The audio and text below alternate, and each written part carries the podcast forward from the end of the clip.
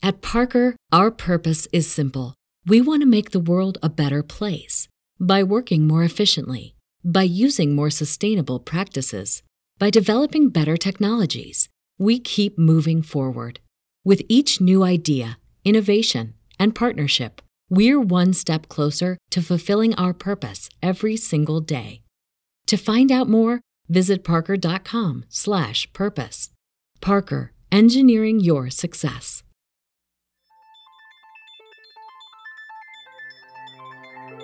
This is Rashad Penny, and you're listening to Roster Watch.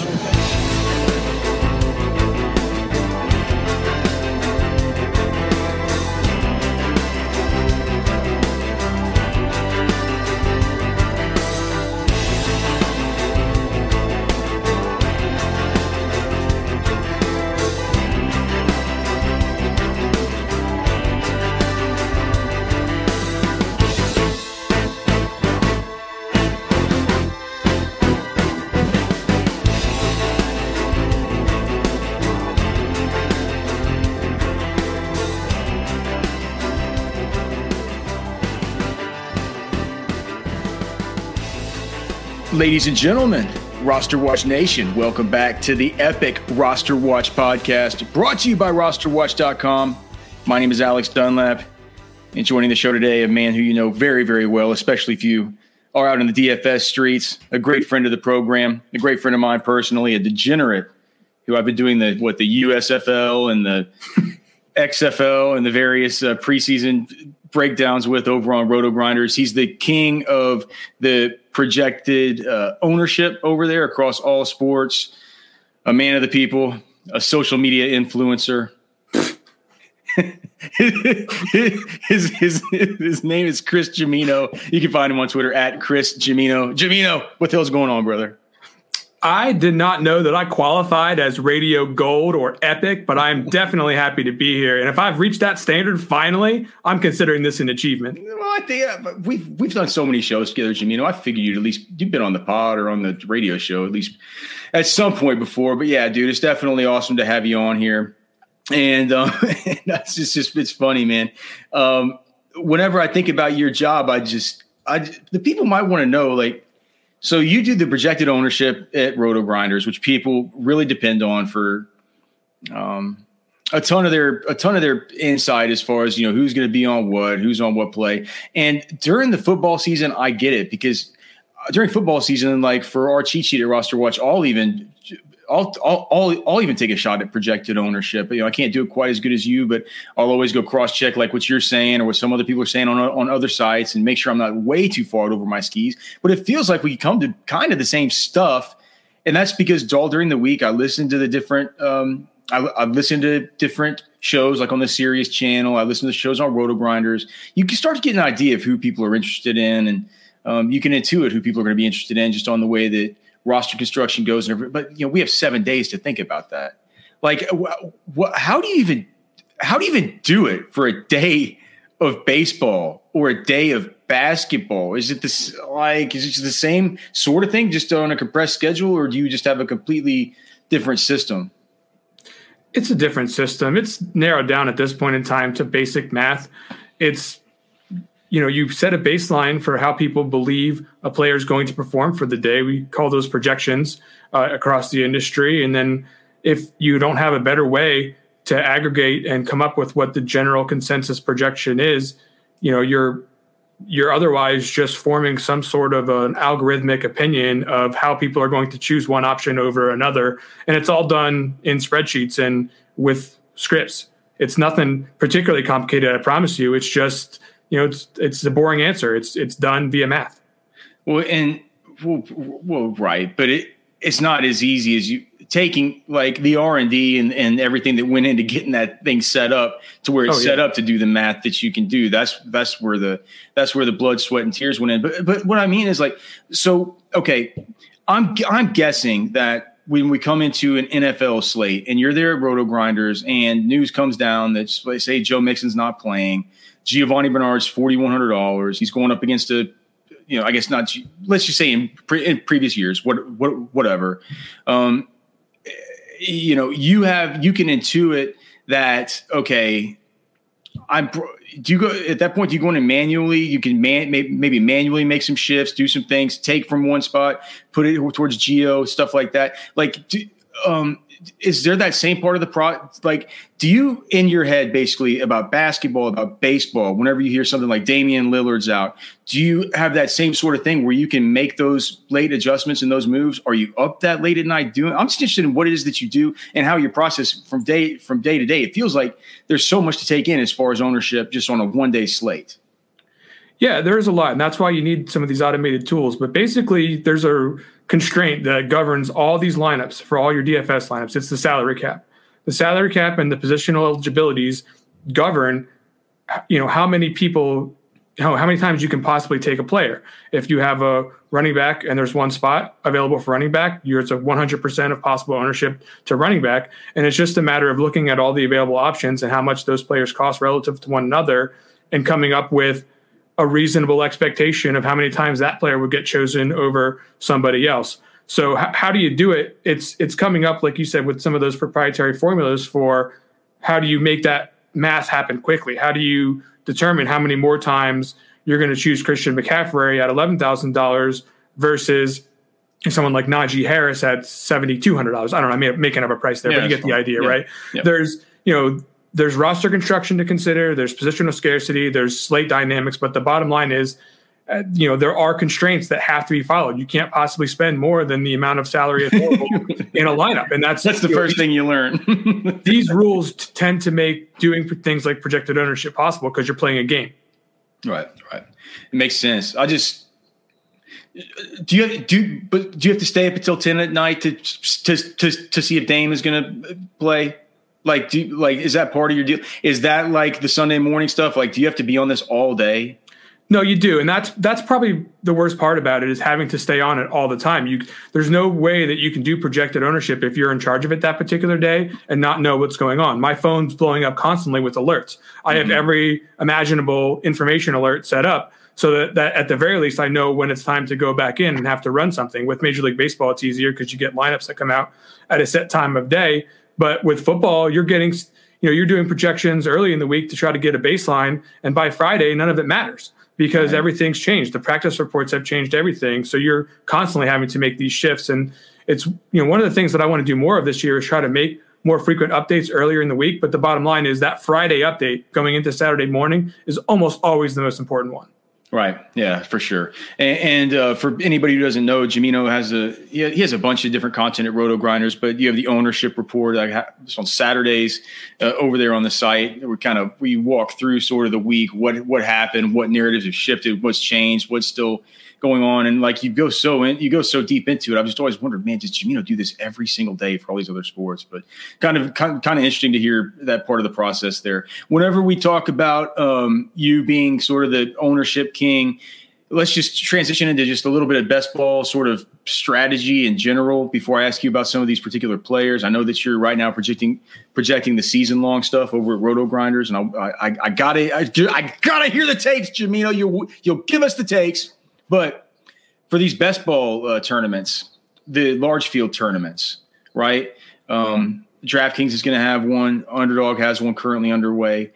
Are there any things that come to you intuitively whenever you think about ownership percentage in DFS that translate to best ball large field tournaments in ways that uh, we could maybe make a unique roster? Because it does feel like it does feel like um, if you just you know if you go along with every trend or every way that people are saying you need to win these things or everything else, you might end up with similar rosters to other people who are picking in the same slots. Is there anything that you think about with what you everything you've learned with DFS ownership that might be able to help us to be unique and yet still be competitive in these large best ball tournaments? It's tough to give generalized advice because every draft is its own elemental experience from a game theory perspective, but you're trying to balance the probability of having you know, you know the most number of players that are producing game uh, qualifying scores for your lineup each week with the anti fragility of not being exactly the same roster construction wise or player selection wise as everybody else. There's no secrets anymore in fantasy football. There's no longer the deep sleepers that nobody knows about. You know, even the guys that are down in round 17, round 18 on underdog are generally going to be the same you know variety of guys or similar variety of guys. So it's all about trying to ask yourself the question when you look at the draft you made, you know, what have I done in this particular draft that is making me unique and stand out for so when I get to the playoff rounds 15, 16, 17 that my lineup isn't matching as closely with the other lineups. It's going to match on some level. This, you know, if you made it to the playoffs, you probably have, you know, a pretty tight core of guys that ever, that did well that year. You know, there's not going to be that much variation in who's going to be in these championship rounds, but you do need to have some unique element to it. So that's where you might want to think about either how you've structured your lineup as being unique and low owned, or maybe finding one to two guys that are within that build that might not be as quote unquote heavily owned amongst the group of players that are going to make it to the finals. That's tough. You know, there's you know, there's some guys I have written down here like like Trey Lance early on might not be that highly owned at the quarterback position. I, I think Trautman will be owned in just about every league, but you could probably come up with some unique roster constructions around Trautman and the Saints quarterbacks that would make you a little bit different. We're going to talk about Bills running backs later. I think. I think you know some of those guys could allow you to maybe float one or one or two of your running back positions to try to go with a more uh, dynamic strategy at the wide receiver position, particularly in PPR if you're playing on a PPR site. But you know, this is not financial advice. I'm not yet locked in on my flag plans. I'm just giving some general ideas on, you know, how how can you answer the question, what made my lineup different, so that when I get to those championship rounds, I'm not completely covered by you know six of the 12 guys with unique with similar players. Well and it's just like i mean as i'm doing these simulations we're up to i'm about to put out version 1.3 of our of our of our redraft cheat sheet. And when i'm doing these simulations over and over again now that we can pull these various adps from the different sites and the best ball composite stuff it's like let's say you're picking at slot two. I can just tell you off the top of my head how those teams look. It's like those you get dalvin and then at the turn you get uh, either Justin Jefferson, but you sometimes don't want Justin Jefferson because he's on the Vikings, and so you maybe go Michael Thomas, and then at the turn after that, you'll have a choice between a running back who you feel like you don't want to, uh, you know, reach on, like Miles Sanders, or you can go Keenan Allen, right? And then you go to the four five turn, and in that spot, you know, maybe you still have a, you know, you have one of a Myles Gaskin or Travis Etienne hanging around. You end up with one of those guys, and then you end up with a, you know, a Brandon Aiyuk or a Cooper Kupp or something like that with your fifth round pick. And so, I mean, I can just tell you if I can look at a roster, I can say like, well, th- that looks like one that one of the simulations that we do out of the two hole or one of the three hole because that's where the players are. Like, do you ever think about it like that and think like, man, this is just where they always go? I'm not going to go with one of those types of players here. I'm going to uh, here at this two three turn. If I pick a two, maybe I'll go two running backs or something like that. I'll reach on them a little bit. I know I'm not going to, you know, but I know at the four or five, if that happens, maybe the what what I do starts a little bit of a running back run. So maybe more wide receivers get pushed back. So maybe at that spot later on, I am looking at somebody a little higher up my board, like an Amari Cooper or a C. Thielen something like that to where it, it, it feels a little bit different. It's like is, is, is is is what I'm saying make it like do you think I'm I'm I'm overthinking that? Does that make any bit. sense? I think a little bit because there's a couple of different tried and true strategies to start a draft, right? Like ch- like a chessboard, you know, going running back heavy and, and, and being more paper fragile. You can go more wide receiver heavy and go zero running back. Uh, generally speaking, the guys that you want to draft earlier in a draft are going to kind of just be the guys you want to draft. Eventually, you look back at the end of the year and say, yep, those are the guys that you wanted to have early. Everyone's sort of starting the chessboard the same way. I think once you get later in the draft is when you're going to have more opportunities to to get different and get more creative.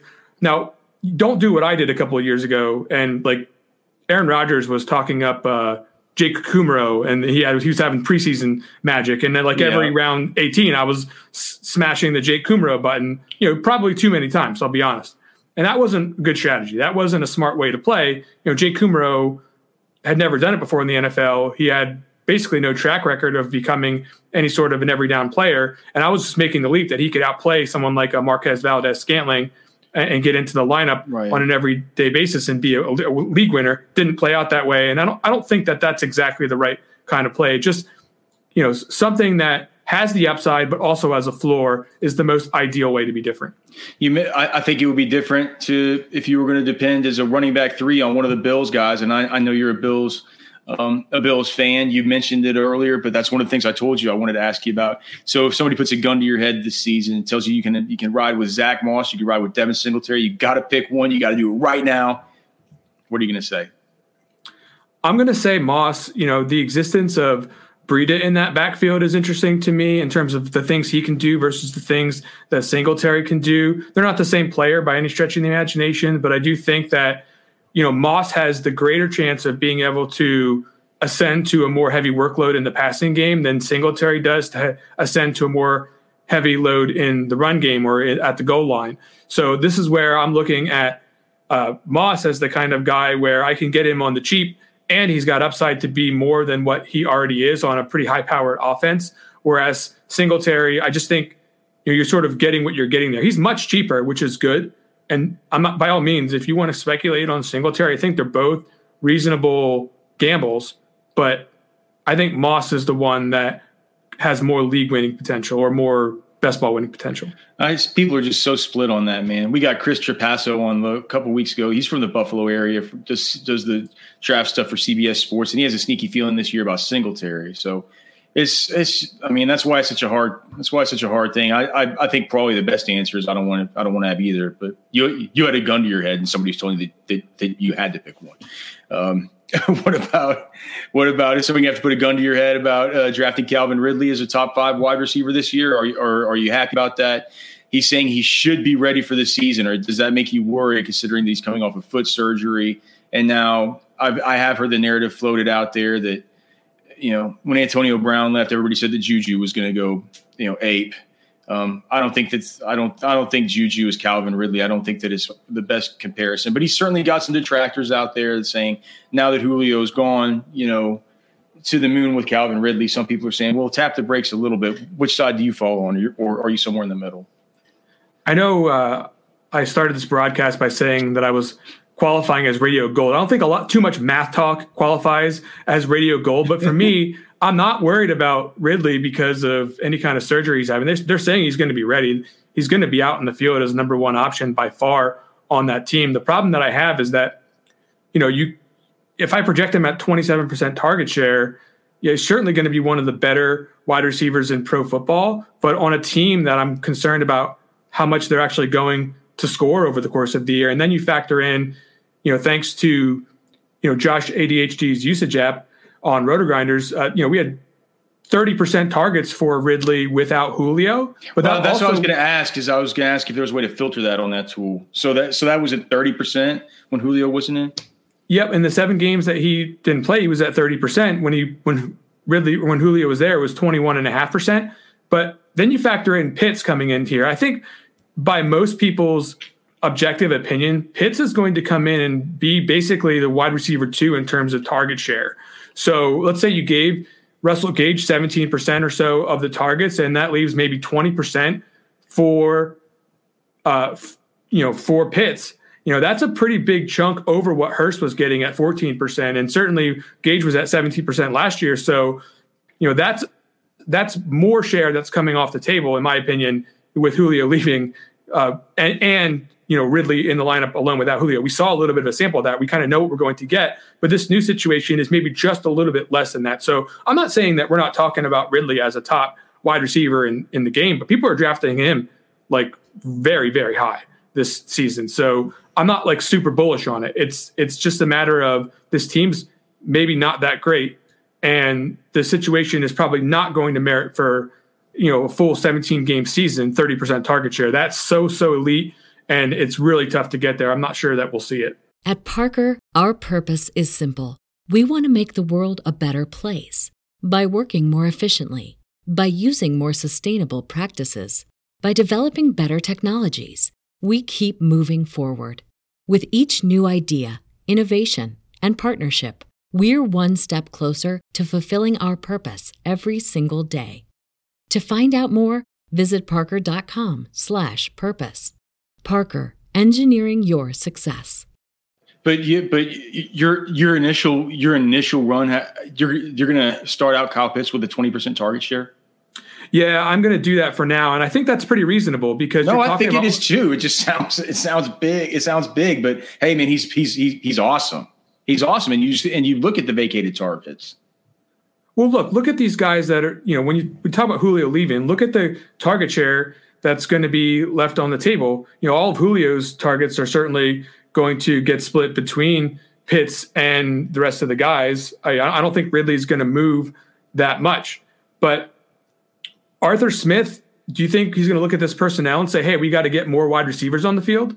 No, I mean, no. They got Hayden Hurst. They've they've got probably Form, two former first round pick. Then you have the highest the highest drafted tight end in history that actually looks more like a wide receiver than a tight end. I mean, they, they could almost think of him as the Julio replacement. It's like you know, it's crazy. So, so you're going to shift that wide receiver target share over to the tight end position, and I think Matt Ryan is, you know, we've seen sort of what he is with Hurst there. I think they're ultimately going to have like that typical wide receiver two role for Pitts, and that's where 20% comes from. That's that's pretty high end wide receiver too, but you also got to remember he's the wide receiver like four, three or four plus the tight end, and that's really where I'm coming up with that. Any of the in, as, as, you're doing that projection in, in, any of the sort of shitty kind of ancillary falcons guys come to mind as one and and pitts clearly is not somebody we, we consider in that group. Any of the um any, any of them come to mind is at all worthy of consideration maybe late in your drafts? I'm, I'm sure it's probably russell gage who you have the highest target share for yeah and that's really the only place you're going to go you're not going to take zaccheaus or you know, like some scrub like Frank Darby if he makes a team. Like you know, you're not really going to take make that leap here. I'll play the shit out of Frank Darby in preseason. well, we'll see about that, but uh, he's certainly on. I got a giant list going. He's certainly on that list. Yeah. Um, Gage is going to be, you know, similar to what he was doing last year with Julio out, in my opinion. And you're going to be seeing probably pretty consistent weeks with maybe a couple of spikes, which is fine for best ball. You know, like if you're getting him on the cheap, like you might end up needing his 9 10 11 points uh, to come into your lineup i'm not overwhelmed by it but it's certainly the guy among that group that has the best chance what do you think about Rashad Penny's chances now that he has had another small? They're calling it a small knee surgery. This guy has sucked ever since he got into the league. He's he's, he's maybe he's maybe. I mean, you're the expert on players who suck. Do you think do you, do you think Rashad Penny sucks? Do you think he or do you think that he's do you think he's ever going to make it? Um, it's just it's always something or another. We've seen the flashes. Obviously, a great prospect, but Chris Carson is a dude who can get, sometimes get in the fifth round of these drafts. Um, what do you think? Is Chris Carson a good buy? What about Rashad Penny? Does Gimino say he sucks? I'm going to wear that with a badge of honor. An expert in guys who suck. yeah. um, look, Penny I don't know that he actually does suck when he's healthy, but he's just really not been healthy. Right. Uh, I don't think his season is done. It doesn't sound like Carroll was saying that he was, you know, I mean, are they going to cut him or something? Like, why do you think that he's done? Oh no, just is his career all but done? I mean, he's got only one more year of a contract with Seattle. I think. I think it's one more year. Um, I guess there's a there. I would have. I I probably have to look into that. See what they're. I think they have another year to where they can exercise a the, he's used a first round pick, so I think his next year they can maybe talk about a fifth year option. I, I, I guess I would have to look into it, but um, look, things have gone downhill. I mean, they've they've re-signed Chris Carson for a you know veteran running back money. They've they used a first round pick on Rashad Penny. Looking back, it was a terrible pick. I mean, it's just like, do you think he's do do do you think he's on his way out? I'm not sure. I mean, I think he's not on his way to prominence this year. I mean, Carson's the guy clearly. Like, doesn't matter what's going to happen. You're you're going to see, you know, a quarter of the rush attempts go Penny's way. He's probably not going to be involved in the passing game, and you just you don't you're not even thinking about him really for fantasy football. I mean, you need a Carson injury, which is not insane, but they got they still got other guys there that can come in for rush attempts. I think they still have DeeJay Dallas. Uh, I don't know if Travis Homer will still be a thing, but he's still lurking. There's really no reason to get excited about Rashad Penny for this year coming off the injury, especially given that he's had surgery. Now you talk about Carson. Uh, you can buy him at his ADP. He's is I wouldn't call it like a raging buy, but I would call it, you know, 32.7. I'll take him over J.K. Dobbins right now. I'll take him over Clyde Edwards Helaire, who's going like at 21 on underdog. I don't, I mean, I think he's a good talent, and I think that there's potential for that to pay off. It's just not I would rather take Carson at 30. And it's cheese. And that, is, is, is his underdog ADP 32.7? That's right. So, That's so, so, so he's going. So in PPR leagues, so in PPR leagues, he's just going a whole lot later as far as the ADPs on ESPN and Fantrax and some of those other spots. Because I've, I mean, I've seen him going and I've seen him going well into the fourth, well into the fourth round. Sometimes the late fourth round in some some of these simulations. But here's the thing: the best ball ADP on uh, oftentimes the ADP for these best ball tournaments is the sharper players who are kind of sort of playing in these, and um, we see that we see as we get to August, we see those those ADPs tend to converge. So I'll, I'll, bet you that Carson, especially given this penny news, is some and given the news that he's going a lot higher on underdog than I thought, might be somebody that we see move up. I handicapped every single game of the season because I'm um, like eighth Ace Rothstein now apparently, but I came up with probably five favorable spots for Carson, and that's it. You know, below average rush or or worse in terms of his strength of schedule for rushing. So I don't think that the schedule for Carson is all that great. Going up against San hmm. Francisco a couple times and some other good teams. Uh, and the two weakest are stashed down week 14, week 17. So, you know, if he's not like killing it for you and you're taking him at 30, you know, he might have some risk of not being like a standout, like league winner uh, this season. But, you know, you can't base your entire fantasy football decision on strength of schedule. So it's not enough for me to not be wanting to draft him. That's for sure. He's got talent. Well, one of the better strength of schedules, at least at the at least at the um, wide receiver position for um, for uh, redraft leagues, and also just as far as just the actual you know game script stuff. Uh, for if you just look at the projected win totals, is the San Francisco 49ers. And whenever you look at that backfield, um, you say, well, if they're going to, if they could be in good game scripts because they have this, you know, pretty I mean, as far as projected wins, like ten less projected wins going against them than some of these teams that are halfway down the halfway down the list. When you look at that, you say, "Well, I'd like to be involved in the running game there." Let me ask you about a couple of these questions: one for running back, one for wide receiver, one for quarterback, one for tight end. Which would you rather have? And they're going in separate spots, uh, or they're going in, in similar spots, similar tiers in, in in redraft. We just mentioned the 49ers running backs. Trey Sermon, the rookie, or Damien Harris in New England? Well, like you said, I love the 49ers, I love their schedule, and I love their run game. But, you know, maybe midseason we might see Jeff Wilson come back, and suddenly we've got a crowded situation there. Mostert's still uh, lurking around there. I think ultimately I like the pedigree of Harris and the fact that he's going to be the lead dog in an offense that is definitely going to be run centric and play defense. I mean, that's really how they're going to try to win this year. I don't, th- I wouldn't say they're going to try to hide the quarterback, but you know, Cam Newton had a questionable year last season. They've got you know at best Mac Jones or Stidham behind him if for some some reason Cam couldn't survive the entire season. I think they're going to definitely rely on the running game and Harris. You know, is definitely going to be the bastion of that. And I think that's particularly going to be true near the goal. I could be wrong about that, but that seems to be how I'm going to lay it out here in my projections. Yeah, I, I think that I, I, agree with you. I have Damien Harris just a slight tick above Trey Sermon as of now. I'm open to changing it if we get closer in and they just they the word is they're just feeding Trey Sermon in practice or whatever. That that could definitely uh, definitely be up for amendment. All right, so staying out, kind of speaking of Trey Sermon out on the West Coast for redraft this year, and let's just say for PPR, Keenan Allen or DK Metcalf? so look, I, re- I, have a lot of respect for Keenan Allen and what he's been able to do, but Metcalf is an Adonis in his age 24 season who's done absolutely nothing but rip people's faces off to the tune of 2,200 yards, 17 touchdowns so far. I'll be projecting him for more fantasy points and touchdowns than Keenan Allen. And I think that the face melter factor, you know, factor coupled with projection is enough to, for me to say that I'm going to take DK Metcalf more often. Uh, Allen and the Chargers going to see, you know, five of the weakest projected defenses, though. You know, Vegas, Houston, Cincinnati, Dallas, Minnesota. But ultimately, I'm still going to take the talent and the sex appeal of DK over the pretty decent schedule of Keenan Allen.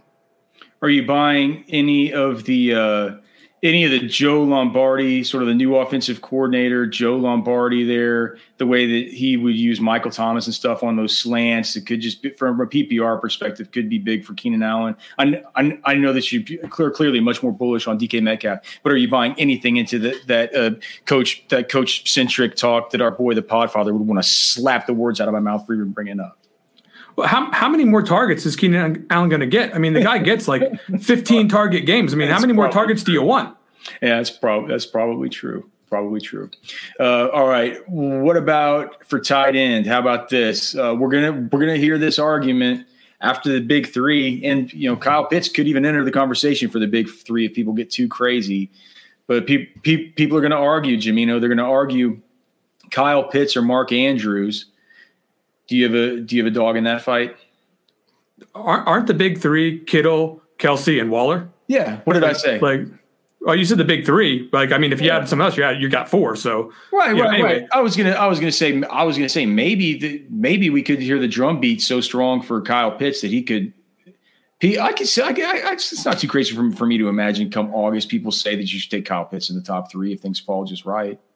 No, I think when it when it comes down to it, you're going to see Pitts closer to where people have Andrews than they will up to those top guys, but for sure. I mean, 20% targets is nice, but I mean, I still think you're going to be looking at touchdown expectation a little bit lower for the Falcons. I still think you're going to be looking when you compare these two guys, Pitts and Andrews, that ultimately Pitts having the more play volume and more projected target share is going to win out over Mark Andrews, who plays in that Ravens offense that's just going to run the ball an awful lot. And they actually added a couple of additional targets this season. Not saying that that's going to slide a ton of action from, away from him, but I just think that you know Lamar Jackson is ultimately not great for the fantasy options surrounding him.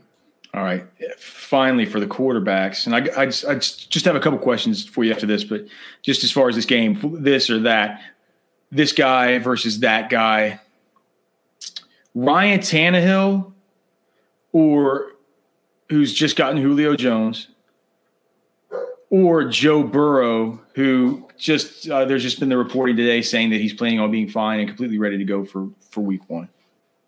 I think you hear the argument that you got to get the Bengals because the Bengals have a terrible defense. They're going to be in shootouts all year. That's probably true, but I don't know if the Titans defense is all that much better. So suddenly you've got an efficient quarterback who's proven it a couple years in a row that he can be efficient with you know Corey Davis and some pretty jabroni-ish other receivers, and now he's getting Julio on deck. You know, Firkser's still a pretty good receiver.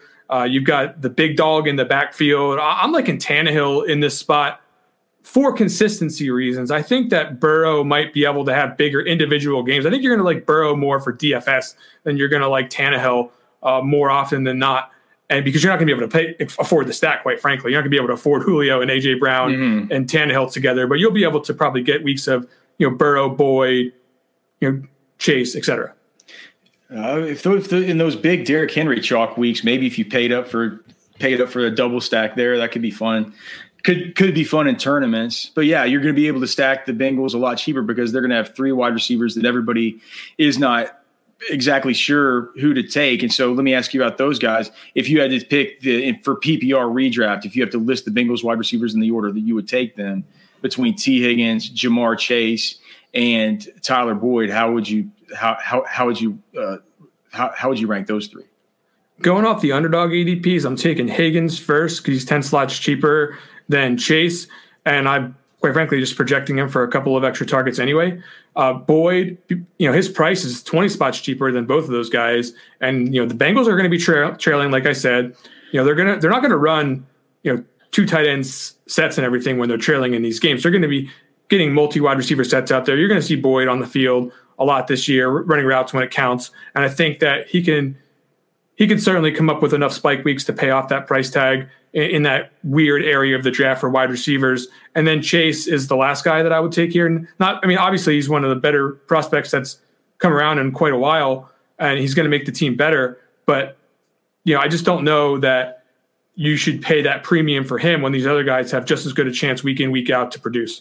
Do you? Do uh, is it too much trade secrets for me to ask you if that's how you is is, is that how you have the target the target shares or no? I think Chase Chase will be above Boyd for sure in target share. I, I mean, the guy played with you know is this a shower narrative situation correct me if i'm wrong like we're, you know we're talking about college and shower together. yeah yeah yeah the, the shower narrative definitely going to yield more targets than the tyler boyd uh, you know bengal shower narrative but ultimately I, I, still think that boyd for the for the price tag in these in these uh, best ball drafts and maybe even in season long too is a little bit better value. Are you buying? Do you think the Chase Edmonds is a value down in Arizona where where where he's going? Do you think there's any some people were saying that it could be just an epic tease, and the people are going to pay up for Chase Edmonds, and the people who just paid all the way down for James Conner are going to end up just crapping in their cereal and you know making them making them cry all season long. Which side of that do you sit on? Wait, people are drafting James Conner. Yeah, some people are. They're no, saying, they. Yeah, tell him to stop that. First, if you talk, if you if you know a friend out there who's drafting James Conner, just help them out. I mean, this is a this is an early down grinder who's not going to be getting a ton of the targets. You want targets uh, from your running backs in fantasy football from everyone not named Derrick Henry. So you're you're looking at the price tag here on Edmonds, and it really depends what you're expecting from him. If you're expecting him to get a ton of rush attempts and be the goal line back, I'm not so sure that's a lock.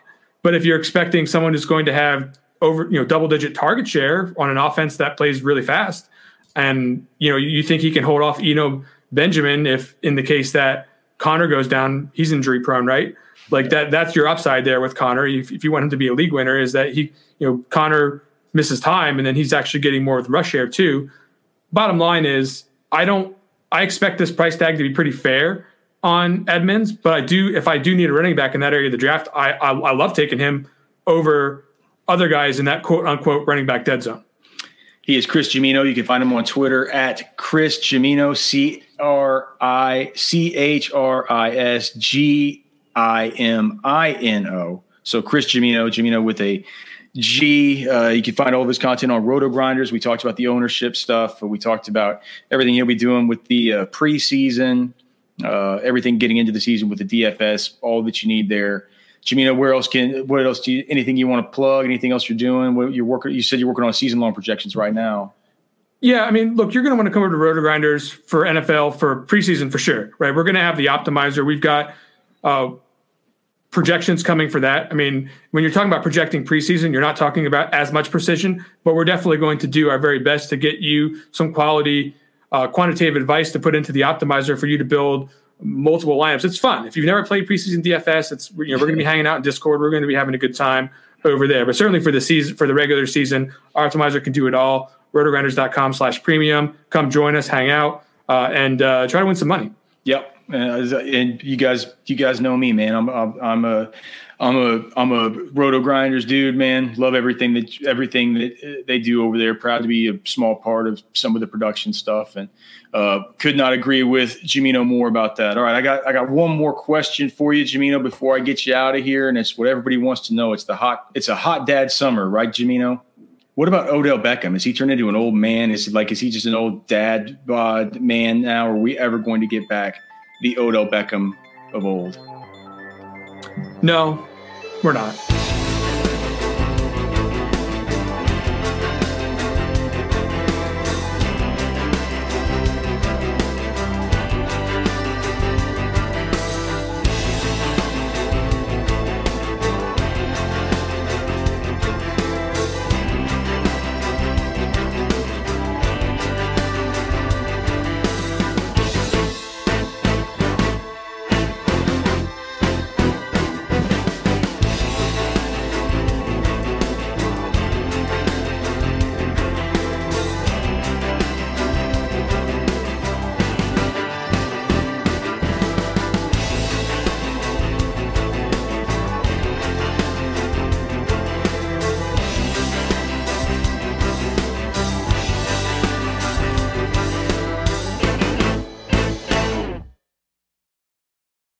Parker, our purpose is simple. We want to make the world a better place by working more efficiently, by using more sustainable practices, by developing better technologies. We keep moving forward. With each new idea, innovation, and partnership, we're one step closer to fulfilling our purpose every single day. To find out more, visit parker.com/purpose. Parker, engineering your success.